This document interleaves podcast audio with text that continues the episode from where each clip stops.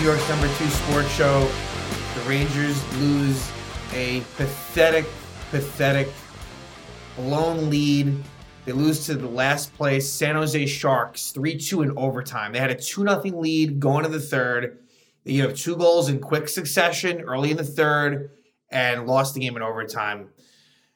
This ends the road trip.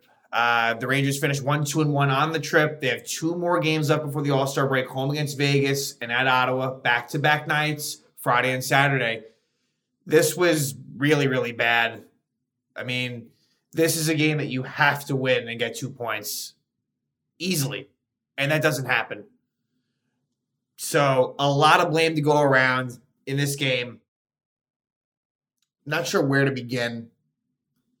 I guess I'll start. I'll start with Mika Zibanejad.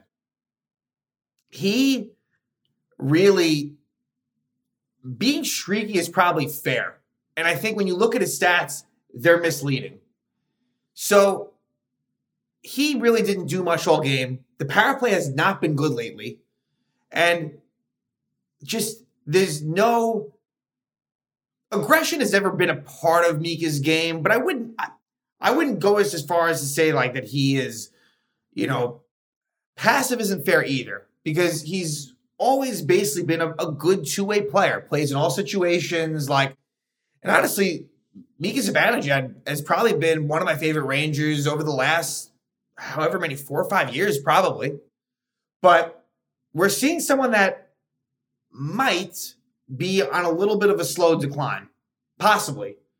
Not to say that he's not capable of going crazy. Look, just a few weeks ago, Mika was putting up crazy points, but even within that, like again, a little misleading. So the game-winning goal in overtime is a play where the Sharks got away with a couple of, of pick plays. They probably should have been called for interference. They weren't. But Mika loses his stick and decides to leave the play and go for it and, and sets up a situation where the Sharks basically have a three on two. Why would you do that exactly? Like that's just not having your head in it. Like why? Like that that serves you no purpose. At least stay in the play. I'm not saying that that'd be great either, but like you're just literally giving the Sharks um, a totally great opportunity, which they would convert and win the game. So he comes to mind as you know a core member of this team that has just been really, really disappointing and someone that you need a lot more from. And, and I know that he is he, like there's a lot there's bigger issues than him, obviously, but if I'm Laviolette, I'm demanding a lot more from him. Um, and Kreider to a lesser extent. Like he's again, I, I put him in that conversation, but I, I look more to Mika. Uh, so that I don't like what I've seen from him really at all. Um, Erik Gustafsson really starts this uh, downturn in this game, makes a terrible turnover behind the net. Rangers are really securely winning this game 2 nothing. Like it wasn't over clearly, but they were in a pretty good spot. They were playing pretty well, and Gustafsson just turns it over and the Sharks score. It, unacceptable. Unacceptable. And I've been saying for a long time, Gustafsson has not been good for a while now. Has he been horrific? No. I wouldn't go as far as to say that. He hasn't been good. Second goal, the tying goal, a lost faceoff by Nick Bonino. And ends up in the back of the net. And who scores it? Ryan Carpenter. So Former Ranger scores again, but it wasn't Anthony Duclair. It was Ryan Carpenter, who has three goals in the season, two versus the Rangers. You can't make that shit up. And Bonino loses the faceoff. And, um, like, he is someone that should not be playing. I've been saying this. Like, his best days are long, long behind him. Like, it's not even close. But there's others in that as well. Like I keep on saying, this is not a great roster. Just isn't. Like the bottom six, there's only a few good players in that bottom six, and the top six has a couple of guys that probably don't really belong there either. So, you know, I, I think next game, I would get Pitlick in there for Bonino. Not that that's going to change much, like I've said, but it's just been completely unacceptable. Um, the output they've been getting. And like I said last episode, uh, Barclay Goodrow has not been uh, really good at all like he had been like the last two years. He was always overpaid, but like it wasn't. It didn't bother you as much. But he does nothing now, so you know I'm not sure where you go from here. But what I can say is it isn't working.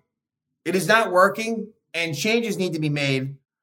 Um, because like, look, like, think about it. Without Artemi Panarin, where would this team be? It's kind of a scary thought. Like, he really needs to be in that MVP conversation.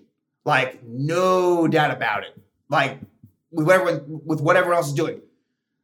I will give praise to someone. Vincent Trocheck was named to the All Star game as a replacement, and that is certainly well deserved uh, uh, in Ranger terms. If it's not Panarin, who's the next guy that that, that is deserving of being in the All Star game? It's Trocheck. So I'm happy for that. That that is something that I think, especially based on expectation, is certainly deserved. So happy that he's going to be going. But let's let's talk about this game. This is for me definitely uh, one of the most frustrating games of the season, um, without a doubt. I know they got a point, but it, it was bad, really, really bad. And, and no blame goes to Igor at all in this one. So, first period, Rangers take the lead. At 7:55, Adam Fox scores his eighth goal of the season from Lafreniere and Trocheck. So Fox, you know, he has been certainly on on the uh, on the score sheet has been getting a lot more involved. I think he might have maybe 11 points in his last 10 games. So as much as there's been some defensive mishaps, Fox has been probably one of the Rangers' better players lately. So Fox scores. Um, it's, it's, it's his eighth goal of the season. Like I said, from Lafreniere and Trocheck. Someone who's been really bad lately, Jacob Trouba. I thought Trouba was horrendous tonight. He has been shit lately. So, you know, Trouba, who it's funny, there's certain players that when they were playing well, they were a key part of it. I thought Trouba was limiting the mistakes, and sure, the offense wasn't so much there. But here's the weird thing: now Trouba's on uh, is on the second power play unit. How did that come to be? The last couple games, Trouba is back on the second power play unit. A, why was Gustafsson taken off? And B, wouldn't you wouldn't you then go to K'Andre Miller? Why would Trouba? I don't know how the fuck that happened. So some of the things that Laviolette is doing are bothering me lately. That the fact that he loves that fourth line, like to protect the lead, it's not that good. It's not that good. Centering Goodrow Vesey is not a good line. It's not like this great defensive, like the way that you want it to be. I don't see it that way. I don't know what everyone else, but I, I, I sure as hell don't. So, um, Rangers take that one nothing lead. We go to this. Uh, then there was uh, a penalty at, at 1837. Trocheck knees Kyle Burroughs. Rangers kill that off. We go to the second period, and the Rangers take a 2 0 lead, and it's Artemi Panarin, his 29th goal of the season from Fox and Miller. So Fox gets a goal and assist. Another goal for Panarin, who has just been, you know, magnificent. Um, he has been, you know, a main reason why the Rangers still sit atop the Metropolitan Division. Part of that is because just the division isn't that good. That's kind of like I don't know, like I guess there's maybe depth to it in terms of if you look like the top six or seven teams, sure, maybe I'll give you that. But in terms of the top of the division, it's probably one of the weaker top of divisions among the four. So anyway, Rangers take a 2 0 lead. Then Trouba is called for delay game at 336. Rangers kill it off. Then the Sharks take a penalty at 636. The Rangers don't score. So, like, these are things that matter. Rangers had a couple of power plays up 2 nothing and don't get it done. Panarin's called for tripping Tomas Hertl 1138. Rangers kill it off. Then at 1357, Rutta holds Trocheck, but they don't score on that power play either. Like, all it would have taken was that. This power play has been good. And to me, a big reason is Mika. He's not a threat, like, at all in terms of like you know I, am trying to look at this objectively with the five individual players what they're doing and contributing and you know what they might pose to the opponent. And Mika like why should I be afraid of him at this point if I'm an opposing team? So it's two nothing Rangers end of two at San Jose. And mind you, mind you, San Jose last the, the last night won at LA so they had a game the night before where they won. This is not a team that wins often. This is the worst team in the NHL. They won a game against a divisional opponent that went to the shootout. This game was lined up for the Rangers to get an easy two points. And they basically said, nah, we, we don't want that. We're, we're not going to take the two points. So at 219, Nico Sturm scores his third goal of the season unassisted. Gustafsson tries to make a cute little pass behind the net to Braden Schneider, and it gets intercepted by Sturm, and Igor's out of position. But that wasn't Igor's fault. Gustafsson totally fucked up, and from there, it all changed. And then at 427, Ryan Carpenter, who was on the Rangers last year sparingly, scores his third goal of the season from Rutta and Zadina. So I'm not sure if Carpenter was the one who originally won this faceoff, but he makes a nice deflection where Trouba was unable to kind of tie him up, and Carpenter with the deflection off of a faceoff lost by Bonino. And let me see, how was Bonino tonight in faceoffs? Decent. But Nick Bonino's numbers with the faceoffs have gotten a lot worse. Whereas I think originally, early in the season, he was like up there.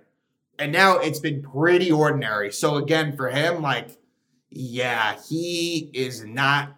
I was giving him some praise early in the season, like that he did the little things and that he was good in the penalty kill. Yeah, I'm not even really seeing a whole lot of that lately. So you don't want to have both. To me, you don't want to have both Bonino and Goodrow. You just want to have one. You don't want to have both. It's just it's just redundant and it just it's lack of speed. It's lack of any offensive production. And you also got like bottom six, Blake Wheeler's cooked.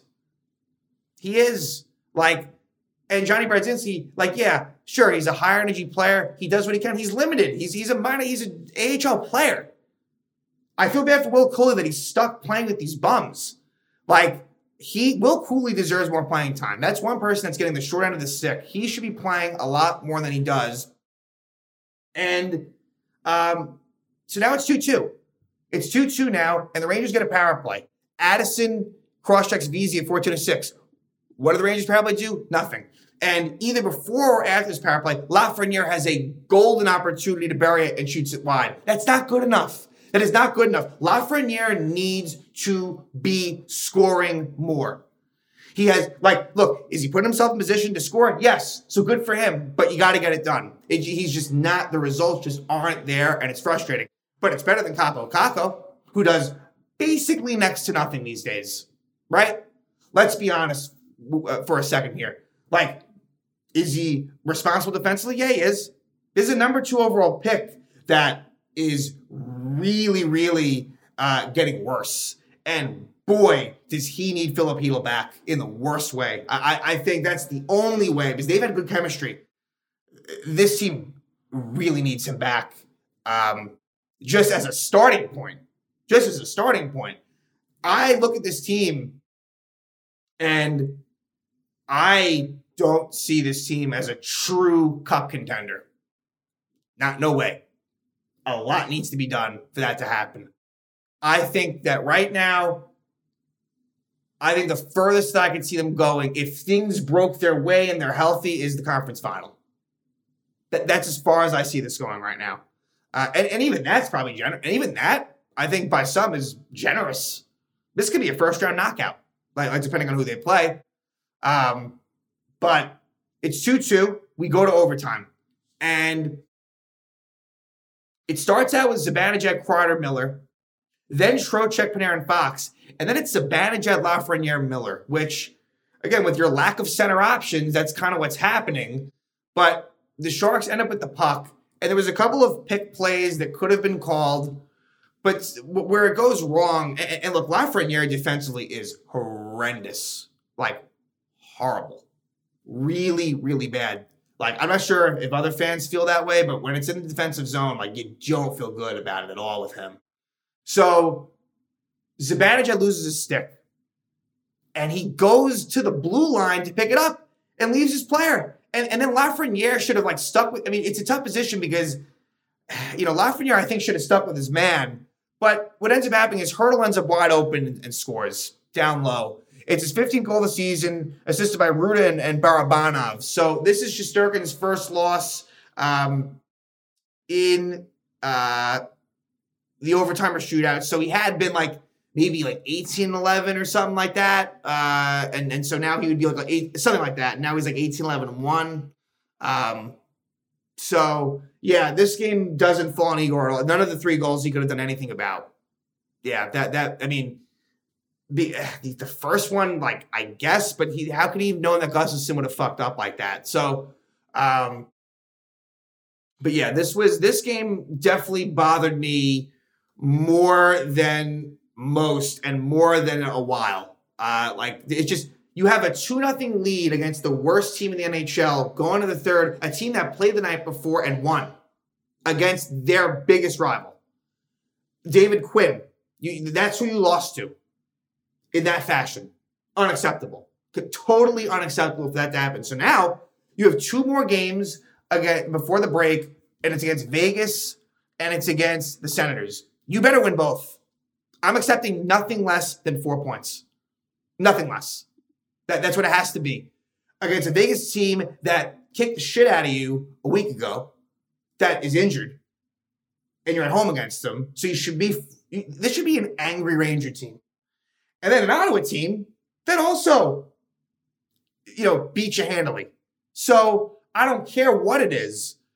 They better be ready to go and play as close to a 60 minute performance as possible heading into the break. Because then they don't play again until like February 5th. It's a long break, you know, so you want to you want to feel somewhat good about things.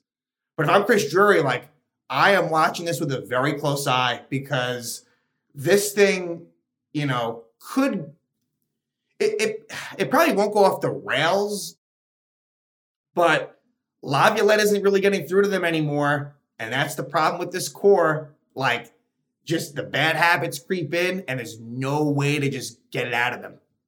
They love going east west. They love it. They can't help themselves. That, that, that is such a losing recipe. And the other team knows that you're going to do that. We see the same thing. So it's like, I don't know the thing is, like, you're like you're locked up with this core. I mean, this is what it's going to be for the next few years at least. So there's not a whole lot. That's the thing with Drury. There's not a whole lot that he can even do. That's and maybe that's the best. To me, what might be the best is not trading real future assets. You know, Chytil comes and like Chytil comes back. You make a couple of tweaks here and there, but I, I, certainly would not be giving up, you know, any real draft pick, you know, any like first round draft picks or anything like that. Not they, not that they'd really even be able to do that um, because they're so tied up uh, against the cap. It, would have to be fifty percent retained, but um, yeah, the only reason why things are where they are is because the Metropolitan Division sucks, and the Rangers got up to such a good start. They gave themselves such a cushion that even now they're still in an okay situation. But boy, th- this was I don't want to say eye opening, but just extremely frustrating and really, really disappointing that they would have done this uh, against a team like that that really had no interest in even winning the game. He just handed it to them. So we'll see what happens. Like I said, two more games before the break. They better win them. Rangers with a disgusting, bad loss. They lose 3 2 in overtime to the San Jose Sharks.